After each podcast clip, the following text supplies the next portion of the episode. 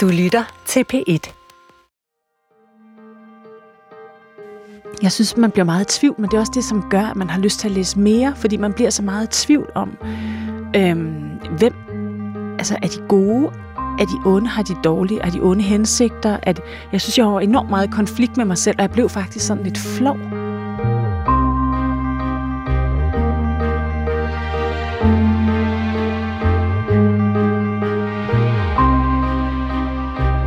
Jeg hedder Sofie Lassen Kalke, og øhm, i dag der sidder jeg her bag øh, mikrofonen i radioprogrammet Ramt af Kunst. Normalt så er jeg skuespiller og er jurist, og så har jeg også lige udgivet en bog. Men den skal vi, det skal vi slet ikke tale om i dag, fordi i dag der har jeg fået det store privilegie at øh, få lov til at øh, invitere en i studiet, som vis kunst, som jeg er blevet ramt af. Og da jeg fik invitationen, der var jeg faktisk slet ikke i tvivl. Så kom næste problem jo, det var jo, om hun sagde ja til at komme herind. Men det gjorde hun heldigvis.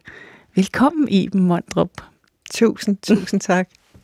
Jeg er så glad for, at du vil komme herind og snakke om din bog Tabita med mig. Mm. Jeg blev faktisk meget rørt over invitationen, øhm, fordi vi begge to er forfattere, i og med at du er debuteret som skønlitterær forfatter, og øh, tænker at få lov at være øh, den, der har skrevet en bog, som har ramt dig. Jamen, jeg blev jo ramt af, af at læse Tabitha sådan på flere planer. Dels fordi, at jeg havde været lidt ude sådan at læse læsevanen i lang tid, så da jeg læste den, så blev jeg bare sådan... Øh, det var ligesom sådan, jeg blev bare sådan væltet bagover det der med at læse en bog, som jeg bare ikke kunne slippe igen. Og så følelsen af at have tre børn og være på sommerferie. Og, og, og ikke kunne. Altså du ved, hvis det havde været for 20 år siden, så havde jeg bare læst noget i et, men det kunne jeg ikke. Så det der med at have en bog, hvor man sådan skulle stjæle sig tid til at læse den, og så blev jeg bare så... Øhm, jeg blev så revet med af Tabitas historie og de der psykologiske ting mellem Eva og Bertel, og så blev jeg også meget sådan, øhm, lige da jeg begyndte at læse den, der var jeg selv begyndt at skrive fiktion. Og så blev jeg meget sådan inspireret af din måde. Jeg synes, du skriver meget, øh, og nu må du ikke misforstå mig, men meget sådan enkelt. Og det kan jeg virkelig godt lide. Altså fordi, øhm, det er jo ikke nogen kunst at skrive sådan alle mulige kæmpe lange sætninger og voldsomt store ord, som jeg bed bare mærke i, at det var også det der med, at man ikke kunne lægge den fra sig, at den, du skrev på sådan en måde, hvor man bare sådan, det var sådan i det meget store spørgsmål, eller en meget stor Grønlands ting, var den meget sådan let tilgængelig at læse. Og det blev jeg meget sådan revet med af, plus at jeg også blev, øh, jeg tænkte meget over det der med, at du, du gav virkelig ikke for mange oplysninger om for eksempel handlingen. Du lod meget være op til mig som læser. Og det kunne nogle gange være vildt frustrerende som læser, fordi man egentlig gerne ville vide noget mere. Men samtidig så var det bare så raffineret og så fedt, og det gjorde, at jeg kunne lide dig som forfatter endnu mere.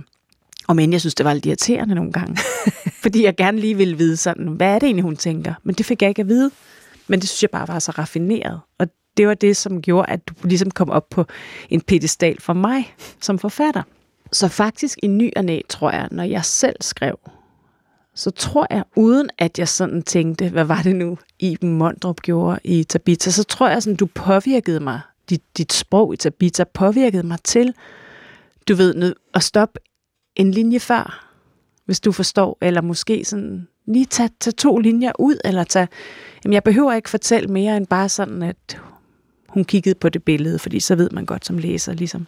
Mm. Så, så jeg tror på en eller anden måde det, at jeg havde de følelser i din, ved læsningen af din bog, gjorde en lille smule ved, ved den måde, jeg selv mm. skrev på. Jeg har også, når jeg skriver, så har jeg um, en eller nogle gange to bøger undervejs, som ligger ved siden af mig, og det er andres bøger, som jeg lige kigger, altså jeg læser ikke grund dybt ind i dem, jeg, jeg kigger bare, øh, og så læser lige tre, tre sætninger, og så ligesom om, hvis jeg så lige går over mit eget manuskript, så hænger, hænger noget af stilen ved, mm. som jeg godt, altså den, det er jo ikke tilfældige bøger, men det er bøger, som, ligesom, hvor, som jeg bliver inspireret af. Og så hænger stilen lidt ved, og så, så kan jeg lige skrive en halv side mere. Ja, man bliver så, mindet om noget, ja, som man egentlig gerne vil, lige præcis. Vil øh, arbejde for. Det glemmer man jo nogle gange, når man så selv ja. skriver. Men det gør mig rigtig glad, at du siger det, og det handler simpelthen om, at øh, jeg synes, øh, mange flere skal skrive, og jeg synes, det at skrive er dybt fascinerende og, og vigtigt. Øhm, det er øh, en måde at udbrede viden på, og, øh, og give oplevelser, mens man også fortæller om noget, som eventuelt er vigtigt. Det kan også være bare, at det er rart øh, at læse. Så hvis jeg overhovedet har kunnet inspirere dig, det, det, er bare, det synes jeg bare er helt vildt dejligt. Øhm, tak for det.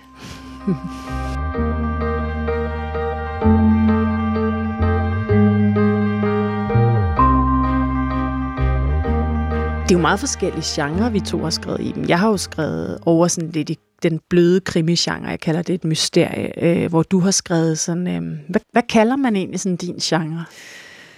Ja, det er et godt spørgsmål. Der er jo især i Tabita, og det var jo faktisk en intention, da jeg gik i gang med at skrive den. Jeg ville skrive en, en roman med noget suspense i, øhm, og, og havde faktisk en krimiforfatter som medlæser. Jesper, Vil du afsløre? Ja, det er Jesper Stein, oh, og han var super, super god til at, øh, og lige at, at være med til at forstærke visse elementer. Ja. Øhm, men men man kan jo ikke kalde bogen for en thriller eller en krimi, men den har bare den der, øh, de der overraskelsesmomenter, som trækker en videre, øh, og hvor man bliver overrasket på sådan en øh, wow måde. Det havde jeg ikke lige set komme, og øh, men, de, men samlet set, jeg ved det ikke, spændingsbøger, nej. Nej, jeg, jeg ved det faktisk Nej, ikke. det forstår jeg godt, at du ikke ved. For jeg vil også have svært ved lige sådan, ja. hvilken genre-kasse jeg lige skulle komme ned i. Men øh, vil du ikke starte med bare lige sådan at fortælle om, hvad Tabita handler om? Fordi det er jo den første i, nu det er jo en trilogi, mm-hmm. øh, fordi den sidste bjørn næsten lige er kommet på gaden. Jo, det vil jeg. Øh, Tabita udkom i 2020 og er ganske rigtig første bind i det, der blev til en trilogi. En trilogi. Det vidste jeg ikke, da jeg startede med at skrive den. Jeg troede bare, at jeg skulle skrive en, en stor roman, og det skulle handle om et emne, som, øh, som lå mig på sinde på det tidspunkt, og som jeg havde, hvad kan man sige, ikke opdaget, men øh, var blevet bevidst om, netop det, der handler om øh, adoptionen af grønlandske børn til danske forældre i 70'erne. Og øh, det er faktisk en af de bøger, jeg har skrevet, som jeg ikke øh, er bange for at sige, har skrevet sig selv, fordi jeg blev simpelthen så tændt af emnet. Mm. Det optog mig. Øh, så da jeg først havde lavet de her personer, som jeg skulle skrive om, så, så gik det enormt hurtigt. Men Tabitha handler om øh, to grønlandske børn, som bliver adopteret af et dansk ægtepar. Bertel og Eva, det er et handelsbestyrpar, som er taget til Grønland øh, i, i 60'erne er det. Og øh, de er barnløse, og de har en hushjælp. Og den her hushjælp har de her to børn, som de af forskellige årsager får mulighed for at overtage. Først som plejebørn, og siden som adoptivbørn. Og de rejser til Danmark med børnene og skal lave en kernefamilie. Og øh, det går hverken værre eller bedre, end at den familie falder fra hinanden. Og det, er, det bliver Tabitas skæbne. Øh, hun er fem år, da hun kommer til Danmark, og øh, skal overleve sammenbruddet i den nye familie. Og det er hende, vi følger. Og det er en skæbne, der har overgået rigtig mange grønlandske børn, ved vi i dag. I hvert fald 150 grønlandske børn inden for en ret kort tidsperiode på 10 år. Mm. Øhm, og det, øhm, det har jeg lavet romanen Tabitha om, som så handler om to fiktive børn, altså børn, jeg selv har fundet på. Ja, det er ret hardcore. Ja, det fornemmer man virkelig, men det, det synes jeg også, vi skal tale mere om, for jeg er vildt nysgerrig på det der med, hvad du oplevede, da mm. du var barn og ung, som mm. også fik dig til at, at skrive det. Men øhm, jeg vil også bare lige fortælle dig, hvad jeg blev ramt af i den, mm. fordi det er, jo, altså, det er jo virkelig også en, selvom den har en virkelig stort og alvorligt emne, så er det jo virkelig en page-turner. altså, man kan jo slet ikke lægge den fra sig. Man måtte jo bare vide, hvordan den endte, og ja. jeg græd også undervejs. Jeg kan faktisk ikke huske, hvornår det var, men altså, det, der er mange steder, man kan gøre mm. det. Men det er også noget med, um, altså man, man er sådan som læser i alt det her, du beskriver med, um, med, uh, med Eva og Bertel, som parret hedder. De er jo ikke sådan helt, altså de er lidt dysfunktionelle på hver deres måde, men man bliver meget sådan, jeg synes, man bliver meget i tvivl, men det er også det, som gør, at man har lyst til at læse mere, fordi man bliver så meget i tvivl om, øhm, hvem, altså er de gode, er de onde, har de dårlige, er de onde hensigter? Er de, jeg synes, jeg har enormt meget konflikt med mig selv, og jeg blev faktisk sådan lidt flov. Især over øhm, Bertel, eller sådan øh, faren i huset, som måske ikke helt altid ved, øh, hvordan man ligesom omgås. Øh, kalder man hende et plejebarn? Eller Adoptivbarn. Adop- adoptivbarn, ja.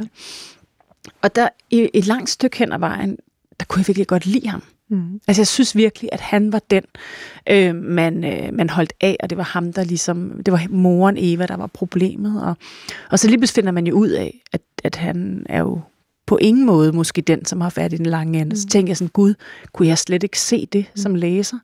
Er jeg så naiv, og er det også sådan, jeg ser på mennesker ude i, i verden? Er jeg så dårlig til at læse og afkode mennesker?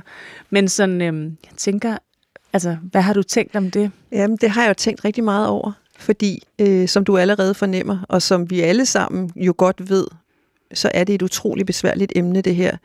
Det at adoptere. Der er mange emner, der er besværlige mellem mennesker. Alt det, der handler om relationer, er besværligt, fordi der er flere mennesker og flere, flere personer involveret. Øhm, og når, man, når jeg, da, da jeg besluttede mig for at skrive om det her svære emne, så kunne, jeg, så kunne jeg godt mærke, at jeg er nødt til at få det belyst fra flere forskellige synsvinkler. Og derfor vælger jeg jo helt, helt praktisk i bogen at skrive fortællingen fra forskellige synsvinkler. Det vil sige, vi følger Abelone, Øh, lige ja, du har skrevet det sådan helt sådan. Jeg simpelthen skrevet det. Det kan jeg faktisk virkelig godt lide. Det er sådan, og, og det er simpelthen, ved man, hvor man skal rette fokuset hen. Ja, præcis. Og det er simpelthen også for at få mulighed, give, give læseren mulighed for at være helt inde i bevidstheden hos den enkelte aktør. Mm. Øhm, så vi ved, og vi kan mærke, hvad er det, der driver den her person.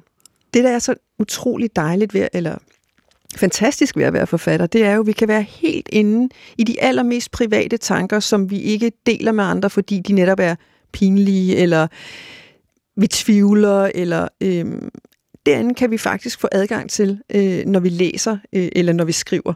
Øh, og det, øh, det gør jo, at man som læser jo kan være med i overvejelserne, mm. og godt kan forstå, hvorfor at en person i en bog foretager sig nogle handlinger, øh, som måske ikke er helt i orden. Vi kan godt forstå, hvad der driver vedkommende. Men jeg kunne godt tænke mig bare lige at læse det der lille stykke, hvor vi fornemmer øh, mm. Evas tvivl. Ja. Og det er på det tidspunkt, hvor hun sidder i helikopteren med mm. børnene. Eva lukker øjnene og mærker efter. Der er ingen glæde, bare en nagende tvivl. Så blev hun en, der stak af med noget, som måske ikke helt tilkom hende. To børn, hun kunne have mistet igen, hvis hun var blevet i byen, og tingene havde fået lov at gå deres gang. Så stak hun af, inden det kom dertil. Som en tyv, ikke om natten, men ved højlys dag stak hun af satte sig ind i helikopteren med Abelones børn under armen, gemte sig og fløj væk. Nej, hun ville ikke tænke sådan. Eller jo, hun vil tænke sådan, og derefter vende tanken om at sige, at tvivlen er nødvendig. Et onde, som følger med det gode. Ingen ved, hun er på vej. Ikke godt håb, hvor hun først skal hen, eller derhjemme i Danmark. De har ikke sagt til nogen, at det er nu. Det er i sig selv fordækt. Og noget, hun vil råde bod på. Fra Godthåb vil hun prøve at telegrafere til sin familie. Hun vil fortælle Ingrid, at hun kommer før tid, og at hun kommer som mor. Så Eva er allerede i gang med, i det helikopteren letter, og, øh, og føle sig som den tyv, ja. som hun måske er. Mm. Men hun er dygtig til at, ligesom vi alle sammen er ret dygtige til, at, hver gang vi kommer i tvivl, at ligesom sådan resonere sig frem til, at det er nok i orden. Mm. Det er jo også for det bedste, og det er jo også bedst for børnene. Og så er, så er det egentlig så er det egentlig okay. Så er, det, så, så er det landet et godt sted inde i hende. Mm. Og lige netop den der forståelse øh, gør, at det bliver utrolig svært at fælde dom over deres handlinger. Mm. Men jeg mener også, at de, de har haft andre muligheder. De havde, de havde nogle valg, og, øh, men som de kunne have taget, som, som kunne have gavnet den, som jeg har jeg entydigt har sympatien med, det er barnet, og mm. det vil jeg altid have. Og det mm. tror jeg, der er, jo ikke, der er jo ikke nogen mennesker, som ikke vil børn det bedste. Og det er øh. måske også derfor, at man er så interesseret i dem, fordi det andet, det er fuldstændig, altså, altså det skal vi slet ikke diskutere. Præcis. Sympatien ligger jo der, og der ja. kan man nærmest bare lukke den. Ja, ja, lige altså, præcis, ja. Og derfor så er det interessant at gå ind i de andre, fordi de andre har, altså Eva og Bertel, som øh, adopterer hende, har så mange, øh, de har så mange valg hele tiden ja. for at gøre det bedre, det gør de så ikke. Så det er derfor, det er så interessant ja. at dykke ned i dem. De kan nemlig De kan hele tiden vælge at gå en anden vej. Ja. Helt åbenlyst, Bertel. Eva, det er jo Eva, der tager, hedder det sig, som tager den skæbnesvangre beslutning på et tidspunkt, at skille de to børn ad, som de har med til Danmark. Det er jo der, hvor familien falder fra hinanden. De skille børnene ad. Den beslutning kunne Bertel godt have opponeret imod, og han kunne have sagt, jamen, så må du, så må du forlade familien. Jeg skiller ikke børnene. Men det gør han ikke. Han, så, så det bliver hendes lod faktisk at bære ansvaret for hans øh, apati. Men Iben, det er jo så også, må, jeg godt, må vi godt fortælle om Bertels øh, hemmelighed her? Det må vi godt. Ja, fordi det er jo også øh, på et tidspunkt, en virkelig, den scene kan jeg virkelig godt lide. Øh, Eva, hun opdager nogle øh, fotografier, Mm-hmm. og jeg tænkte, om ikke du vil læse lidt op fra den scene. Jamen her er Eva, hun er ved at gøre rent, og hun er på en eller anden måde forvildet sig ned i kælderen, øh, hvor Bertel har sit mørkekammer, og hvor hans øh, fotoalbum står. Og øh, så åbner hun et, et album, og det skulle hun nok ikke have gjort, fordi nu sker dette. Lyset falder blødt ind af vinduerne og gør stuen underligt diset. I døråbningen ud til gangen en skikkelse lænet op ad karmen med armene foldet over brystet og ansigtet vendt bort. Abelone. Et næsten gennemsigtigt spøgelse i grå og sort. Så løfter hun armene over hovedet og drejer pludselig om på hælen. Hun løsner håret og ser sig over skulderen, som for at sikre sig, at han følger med op ad trappen og op på loftet. Indimellem vender hun sig og ser direkte på fotografen. Hun vipper hovedet tilbage og åbner den brede mund, hvilket giver hende et provokerende udtryk. Hele tiden dette lurende grin, der bliver ved med at bryde igennem og gøre forfølgelsen til en leg. Han rækker hånden frem, en stor hvid plamage på billedet med fem fingre, og forsøger at fange hende, før hun flygter så langt ind i billedet, at han ikke længere kan nå. Hun vender fronten bræt mod ham, da han mindst venter det. Uforfærdet, som var der tale om et omvendt angreb, løfter hun op i blusen og tager den af. De hvide bryster med de mørke vorter bølger frem. Hun går tæt på i en sær åben positur. Altså, jeg tror kun, vi tager den dertil. Mm. Jeg har godt nok dramatiseret det, så man næsten ser det som en film, men for, mm. for Eva er det, at hun ser billede for billede af, hvordan Bertel han med kameraet følger efter Abelone op i Evas seng. Mm. Og det, der ligesom går op for, hende, for Eva nu, det er jo så, de faktisk har haft et seksuelt forhold. og, og så går det også op for hende, at det må være, er det ikke her, det går op for Jo, hende? Det jo. må være Bertel, der er far til Vitu, ikke? Jo. Og det, og det, det der, altså, som jeg kan huske det, så skriver du det jo ikke på et eneste tidspunkt, at Nej. det er det, der går op for hende, og det er det, jeg synes, der er vildt raffineret. altså, og Ja. hvad, tænk, hvad, hvad har du tænkt om det der med ikke at... Jeg tror, jeg er blevet sådan et for mig. sted med tiden. Altså, nu har jeg Ja. skrevet en del bøger, og, og blevet mere og mere sparsom med detaljer, jeg giver. Og jeg kan også mærke, der jeg har også læser, som bliver, som bliver frustreret over ikke at få, altså ikke at vide, om det er sandt. Det er som sådan de 100 tror. procent. Ja, Ja. Jamen, jamen, hvad var det sådan? Øhm, men, jeg, øh, men jeg har egentlig ret stor tillid til, at, at folk godt kan læse selv. Plus, Eva er jo heller ikke 100% sikker. Mm-mm. Øhm, og hun tør heller måske, altså, og måske tør hun heller ikke have den fulde sandhed.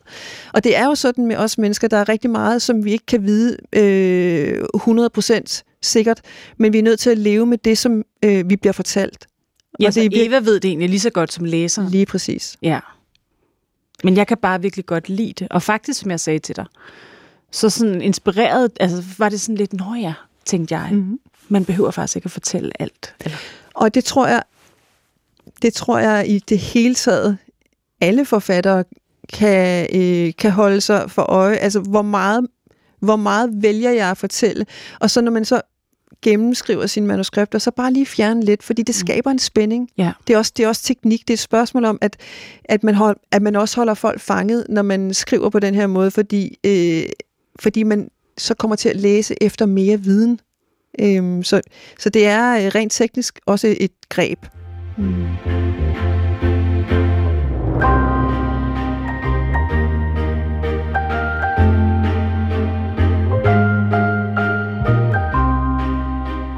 Og jeg vil sige, i, øh, da jeg skrev den der scene, hvor hun tager den beslutning, der fik jeg det fysisk dårligt simpelthen. Ja. Altså, hvor jeg tænkte, det, det kan man jo ikke. Altså, man kan jo ikke, det kan man ikke byde børn. Og jeg var ikke langt fra at tænke, Iben, det kan du ikke byde børn. Og det handler jo også om, det her med at skrive, at jeg skaber historien, øh, og det liv, der er, og jeg har en vis, jeg har jo en vis herre, øh, hvad kan man sige, magt til at gøre det anderledes, for at tage nogle andre valg, men jeg blev enig med mig selv om ikke at øh, forsøge at pynte på noget. På det tidspunkt, der havde jeg efterhånden fået så mange historier overlevet eller fortalt, hørt så mange ting og læst så mange ting om, hvad øh, nogle af de adopterede børn også har været udsat for eller oplevet i deres øh, adoptionshistorier, til at jeg tænkte, jeg må godt skrive det, fordi ja. det kunne faktisk godt ske. Ja, fordi baggrunden for den her drivkraft, du fortæller om, og baggrunden for bogen, er jo, at du som barn og ung har boet i Grønland. Mm. Så prøv lige at... Altså, det, det synes jeg lyder... Altså, jeg fristes jo til at sige eksotisk, men det tør jeg jo så alligevel ikke sige, fordi det er jo netop, fordi du har oplevet nogle ting, at du har fundet den drivkraft til at skrive den her bog, eller trilogi. Så vil du ikke fortælle mig sådan om din barndom og din ungdom, og hvordan, hvad du oplevede, og hvordan det påvirkede dig? Jo, jeg kom til Grønland som treårig med min familie øh, og min lillebror. Jamen, min for, mine forældre skulle op og være lærer. Min mor var børnehavelærer, og min far var øh, folkeskolelærer. Jamen, de skulle være lærer, og de skulle lære de grønlandske børn øh, dansk og matematik og alt det der. Hele samfundet skulle fordanskes i løbet af, eller fra 60'erne og op efter. Mm. Og øh, det var meningen, at vi bare skulle være der en fem år, så skulle vi tilbage til Danmark. Men mine forældre blev derop, og det betyder, at jeg er vokset op som en dansk minoritet, kan man sige, i Grønland. Og har jo erfaret, uden egentlig at være bevidst om det, hvad det vil sige at, altså, at være dansker, eller ikke at være grønlænder i virkeligheden. Fordi det var et samfund, som var ret skarpt opdelt. Selvom da vi kom til Nuuk, der blev 11-12 år, så kom jeg i, til at gå i skole med grønlandske børn også, som var dansksproget. Men de første mange år, der var vi ligesom delt op, grønlandske børn for sig, danske børn for okay. sig i skolen. Ja. I de større byer, der blandede man klasserne alt efter sprog, og rigtig mange grønlandske familier satte jo deres børn i, grøn, i dansksprogede klasser, fordi de troede på den der idé om, at de skulle blive danske. Mm. Øhm, og øhm, det var først, da jeg ligesom blev teenager, ret stor teenager, og lærte en grønlandsk fyr at kende, som var opvokset i Danmark, og som kun var dansksproget. Han kom så til, til Nuuk, og jeg mødte ham, og vi blev kærester. Så gik det op for mig, at, at jeg ligesom tilhørte ligesom sådan en, en form for overklasse. Øh, den, sådan en hvid overklasse. Han var meget optaget af racisme-teorier og altså nogle ting, som han havde læst op på. Ikke? Han var lidt ældre end mig. Og for mig var det, det var ikke en, det var ikke noget komplet nyt at høre om de her ting og begynde at læse om de her ting. Pludselig så forstod jeg noget, jeg ikke havde forstået før, altså hvorfor det var, også kunne være svært at være dansk. Øhm, jamen, jeg blev i hvert fald meget optaget af den, vores måde at, som, som dansker at agere i Grønland. Og øh, det blev til sådan en, jeg blev ret rabiat, tror jeg. Okay. og blev meget kritisk over for dansk tilstedeværelse og herremandsmentalitet, og jeg var meget vred sådan de der ungdomsår. Og, så du så det ret tidligt? Ja, så så jeg, ja, ja. men og på en meget sådan kategorisk måde, ja. og, og vil sige, og forsøgte også på mange måder sådan at øh, arbejde med spørgsmålet om, øh, om det danske i Grønland, og der var et ret stort element af sådan selvafstraffelse i det, tror jeg, som jeg senere ikke så mange år senere, ligesom fik arbejdet med og gjort til noget andet, fordi vi kommer ikke ret langt med at øh, skyldfølelse. Altså skyldfølelse er ikke nødvendigvis noget super produktivt, medmindre man kan finde ud af netop at bruge det til noget. Så jeg har gjort det ret tidligt til sådan en, et emne for min optagethed. Jeg, jeg er uddannet billedkunstner og har også arbejdet som billedkunstner. At fortælle om, om Grønland og Danmark og Øhm, så det gjorde du også, da du var billedkunstner? Ja, det gjorde jeg faktisk. Øh, ikke så meget mine egne værker, som i det, at jeg i løbet af min tid på Kunstakademiet begyndte at lave udstillinger med grønlandske kunstners værker, ligesom, som fortalte om det her også, det postkoloniale og alle sådan nogle ting. Jeg har haft det sådan, mens jeg skrev den her bog, at det skal fortælles. Ja. Fordi vi, jeg har oplevet kvæg min opvækst i Grønland og min ungdom i Grønland, øh, og da jeg så kom til Danmark, hvor lidt rigtig mange danskere faktisk har kendt til øh, vores historie, som angår Grønland. Jeg vidste øhm, ikke noget. Så nej, lige præcis. Og, øh, men også, hvor lidt folk har kendt til, hvad vi har budt, for eksempel børn, øh, i denne her periode. Grønlandske børn, det var ikke kun grønlandske børn, der blev adopteret på den måde. Vi har jo også historier fra Chile, og vi har historier fra Finland. Og, så det var ikke, hvad kan man sige, exceptionelt, men hvad vi har budt børn, det er først for ganske nylig, at børn ligesom har fået rettigheder. Ja. Øh, og vi lytter til børn og børns øh, ægte behov. Ikke? Øh, vi lytter til, hvad børn fortæller os om, hvad de har behov for. Øh, og, og det har jeg gerne ville fortælle noget om, hvordan vi ikke har lyttet. Mm. Øh, og i visse sammenhænge på katastrofal måde ikke har lyttet. Det ligger mig på sinde. Og det var, det var det, der drev mig til at skrive den her bog. Det føltes som en, ikke en pligt, men som en virkelig dyb ansporing. Ja. Så jeg har på forskellige vis været optaget af at fortælle om det, som jeg oplevede rigtig mange i Danmark ikke vidste noget om. Mm. Øhm, og bøgerne her kan også godt ses i forlængelse af det, men langt mere balanceret øh, i den forstand, at jeg, jeg har ikke den der, det er ikke skyldfølelse, der driver mig længere. Altså, øh, som men sagt, følte følte du skyld på din krop, eller var det mere sådan at være en del af, en del af, af en kultur gruppe, som, ja. og kulturen, som ja. du følte bare havde en, en stor skyld? Ja. ja. Øhm, en uerkendt skyld. Mm. Det var ligesom min synsvinkel. Jeg synes, at folk skulle oplyse sig på det tidspunkt, ikke? og ligesom blive klar over, øh, hvad det var for en magt, man besad, og så videre. Men, øh, men i dag har jeg det mere sådan, at det er meget svært at øh, pege fingre af, hvad der er foregået før i tiden i Grønland. Og øh, på mange måder, så, øh, så er vi også blevet klogere med tiden. Altså det er jo det, man bliver. Man bliver klogere med tiden, når man ser resultatet af bestemte beslutninger, så bliver man klogere. Og jeg har tænkt, at øh, et af resultaterne er, at man for eksempel har, øh, man har produceret øh, en, en ret stor flok børn, der nu er voksne, hvoraf majoriteten faktisk har fået rigtig dårlige liv. Men hvorfor har de fået dårlige liv? Det er jo ikke fordi, de var grønlandske børn, men det har været, det i højere grad har det jo handlet om øh, den måde, man har, øh, de forestillinger, man har gjort sig om, hvad de børn skulle og kunne. Altså dem, som blev fjernet ja. fra Grønland ja. og taget hertil? Ja. ja. Og det er jo ligesom, altså mm. hvis man skal forstå sin historie, og skal, skal forstå øh, øh, hvad kan man sige, øh, udkommet af den politik og den ideologi, man har haft, så skal man, øh, så skal man undersøge, hvad den har bragt med sig for mennesker. Og det, det har været en af bevæggrundene for at skrive de her bøger. Hvad skulle man have gjort i stedet for?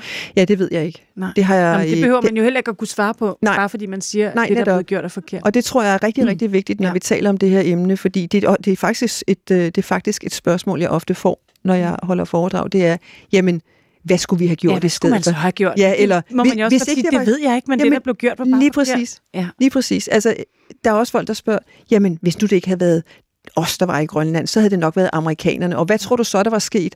Jamen, men så er vi ude i sådan nogle øh, teorier, og, og, som egentlig ikke tjener noget. Mm.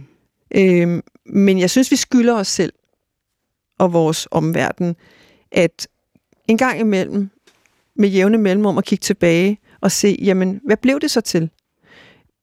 Jeg får lige lyst til at spørge dig om en ting, fordi her for øh, i sommer, der var jeg i Grønland. og rejste rundt en lille uge med min søster, og jeg var fuldstændig blæst bagover, hvor smukt der var af naturen, og sejlede mellem isbjergene, og var rundt i nogle små bygder. Og når jeg siger det til dig, hvad tænker du så? Tænker du så bare, at der sidder en naiv turist, der ikke rigtig er vidne om det land, hun egentlig lige har besøgt og er blevet helt vild med? Jeg tænker, at bare det, at du ser dig selv udefra og overvejer, eller kommer i tvivl om, hvorvidt du er en naiv turist, det gør dig til noget andet end en naiv turist. Jeg tror, at øh, man kan gøre sig selv, og virkeligheden alle mulige andre mennesker, en tjeneste ved, at øh, at overveje øh, sin egen position, uanset hvor man kommer hen. Og især når man tager til steder, som man ikke kender, at man, at man lige spørger sig selv om, hvad er det her for et sted, og hvem er jeg, øh, som, kom, som kommer til det her sted. Øh, bare det, at man er i tvivl, tror jeg, at øh, gør, at man holder noget åbent. At man er opmærksom på, øh, hvordan man virker på sine omgivelser. Øh, hvis du spørger mig, så er det at være i tvivl, det gør alle mennesker til bedre og mere åbne mennesker. Mm. Jeg er simpelthen så glad for, at uh, du vil komme herind og tale med mig om det. Det er jeg virkelig taknemmelig for. Jamen, jeg er virkelig glad for at, uh, at få den invitation. Det er, det er dejligt at tale med en kollega. Tak for det.